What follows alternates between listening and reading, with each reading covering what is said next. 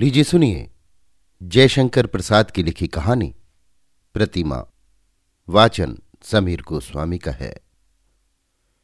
जब अनेक प्रार्थना करने पर भी, यहाँ तक कि अपनी समस्त उपासना और भक्ति का प्रतिदान मांगने पर भी कुंज बिहारी की प्रतिमा न पिघली, कोमल प्राणों पर दया न आई, आंसुओं के अर्थ देने पर भी न पसीजी, और कुंजनाथ किसी प्रकार देवता को प्रसन्न न कर सके। भयानक शिकारी ने सरला के प्राण ले ही लिए। किंतु पाषाणी प्रतिमा अचल रही, तब भी उसका राग भोग उसी प्रकार चलता रहा। शंख, घंटा और दीपमाला का आयोजन यथा नियम होता रहा। केवल कुंजनाथ तब से मंदिर की फुलवारी में पत्थर पर बैठकर हाथ जोड़कर चला आता। कुंज बिहारी के समक्ष जाने का साहस नहीं होता। न जाने मूर्ति में उसे विश्वास ही कम हो गया था कि अपनी श्रद्धा की, विश्वास की दुर्बलता उसे संकुचित कर देती। आज चांदनी निखर रही थी। चंद्र के मनोहर मुख पर रीझ कर सुरबालाएँ तारक कुसुम की वर्षा कर रही थी। स्निग्ध मलियानिल प्रत्येक कुसुम स्तवक को चूमकर मंदिर की अनेक मालाओं को हिला देता था। कुंज पत्थर पर बैठा हुआ सब देख रहा था। मनोहर मदमोहन मूर्ति की सेवा करने को चित्त उत्तेजित हो उठा। कुंजनाथ ने सेवा पुजारी के हाथ से ले ली। बड़ी श्रद्धा से पूजा करने लगा।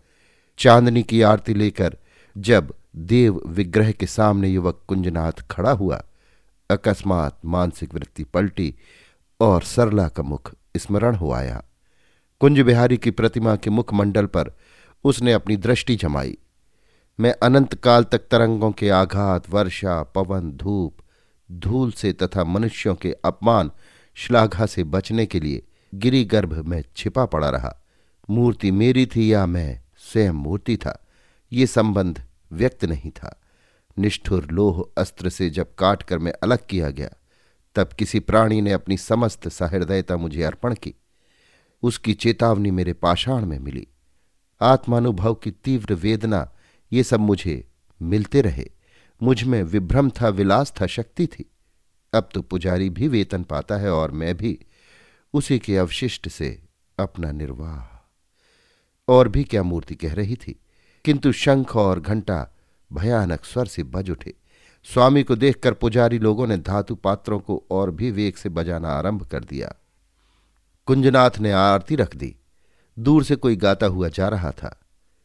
सच कह दूँ, ए बिरहमन, गर तू बुरा न माने।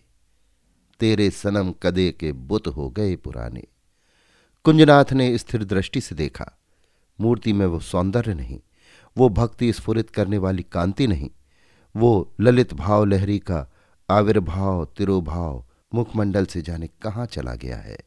धैर्य छोड़कर कुंजनाथ चला आया, प्रणाम भी नहीं कर सका। कहाँ जाती है? माँ आज शिवजी की पूजा नहीं की? बेटी तुझे कल रात से ज्वर था, फिर इस समय जाकर क्या नदी में स्नान करेगी? हमें बिना पूजा किए जल न पीऊँगी रजनी तो बड़ी हठीली होती जा रही है। धर्म की ऐसी कड़ी आज्ञा नहीं है कि वो स्वास्थ्य को नष्ट करके पालन की जाए। माँ मेरे गले से जल न उतरेगा। एक बार वहाँ तक जाऊँगी। तू क्यों इतनी तपस्या कर रही है? तू क्यों पड़ी पड़ी रोया करती है? तेरे लिए। और मैं भी पूजा करती हूँ तेरे लिए कि रोना छूट जाए। इतना कहकर कल से लेकर रजनी चल पड़ी। वट वृक्ष के नीचे उसी जड़ में पत्थर का छोटा सा जीर्ण मंदिर है, उसी में शिव मूर्ति है। वट की जटा से लटकता हुआ मिट्टी का बर्तन अपने छिद्र से जल बिंदु गिराकर जाह्नवी और जटा की कल्पना को सार्थक कर रहा है।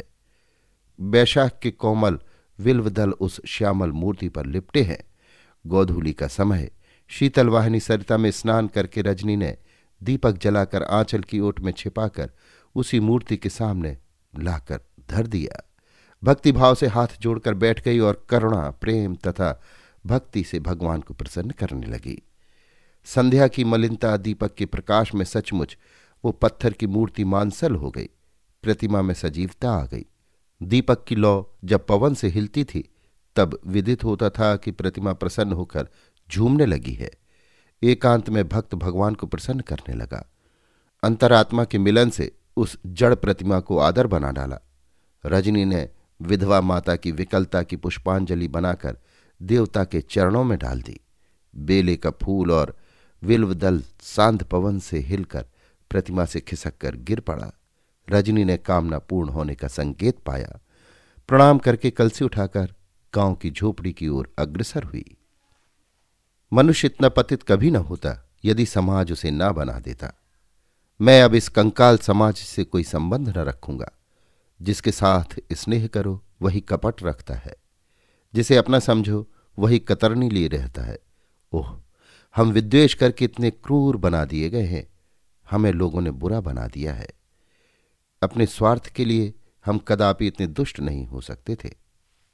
हमारी शुद्ध आत्मा में किसने विष मिला दिया है, कलुषित कर दिया है? किसने कपट चातरी प्रवंचना सिखाई है? इसी पैशाचिक समाज ने इसे छोड़ना होगा। किसी से संबंध ही न रहेगा तो फिर विद्वेश का मूल ही न रह जाएगा। चलो, आज से इसे तिलांजलि दे दो, बस। युवक कुंजनाथ आम्रकानन के कोने पर से संध्या के आकाश को देखते हुए कह रहा था। लता की आड़ से निकलती हुई रजनी ने कहा, है है, किसे छोड़ते हो? कुंजनाथ ने घूम कर देखा कि उनकी स्वर्गीय स्त्री की भगनी रजनी कलसी लिए आ रही है। कुंजनाथ की भावना प्रबल हो उठी। आज बहुत दिनों पर रजनी दिखाई पड़ी है। दरिद्रा सास को कुंजनाथ बड़ी अनादर की दृष्टि से देखते थे। उनसे कभी मिलना भी अपनी प्रतिष्ठा के वृद्ध समझते थे। जब से सरला का देहांत हुआ, तब से और भी। दरिद्र कन्या से ब्याह करके उन्हें समाज में सिर नीचा करना पड़ा था। इस पाप का फल रजनी की माँ को बिना दिए बिना प्रतिशोध लिए कुंजनाथ को। चैन नहीं। रजनी जब बालिका थी, कई बार बहन के पास बैठकर कुंजनाथ से सरल विनोद कर चुकी थी। आज उसके मन में उस बालिका सुलभ चांचल्य का उदय हो गया।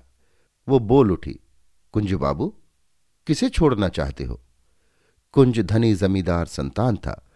उससे प्रगल्भ व्यवहार करना साधारण काम नहीं था। कोई दूसरा समय होता तो कुंजनाथ बिगड़ उठता, पर दो दिन से उसके हृदय में बड़ी करुणा है। अतः क्रोध को अवकाश नहीं, हंसकर पूछा, कहाँ से आती हो रजनी? रजनी ने कहा, शिव पूजन करके आ रही हूँ। कुंज ने कहा, तुम्हारे शिवजी कहाँ हैं? रजनी, यही नदी के किनारे? कुंज, मैं भी देखूँगा। रजनी, चलिए। दोनों नदी की ओर चले। युवक ने देखा भग्न मंदिर का नग्न देवता न तो वस्त्र, न अलंकार, न चांदी के पात्र न जवाहरात की चमक। केवल श्यामल मूर्ति पर हरे हरे विल्वदल और छोटा सा दीपक का प्रकाश। कुंजनाथ को भक्ति का उद्रेक हुआ। देवमूर्ति के सामने उसने झुककर प्रणाम किया। क्षण भर में आश्चर्य से कुंज ने देखा कि स्वर्गीय सरला की प्रतिमा रजनी हाथ जोड़े है और वो शिव प्रतिमा कुंज बिहारी हो गई है।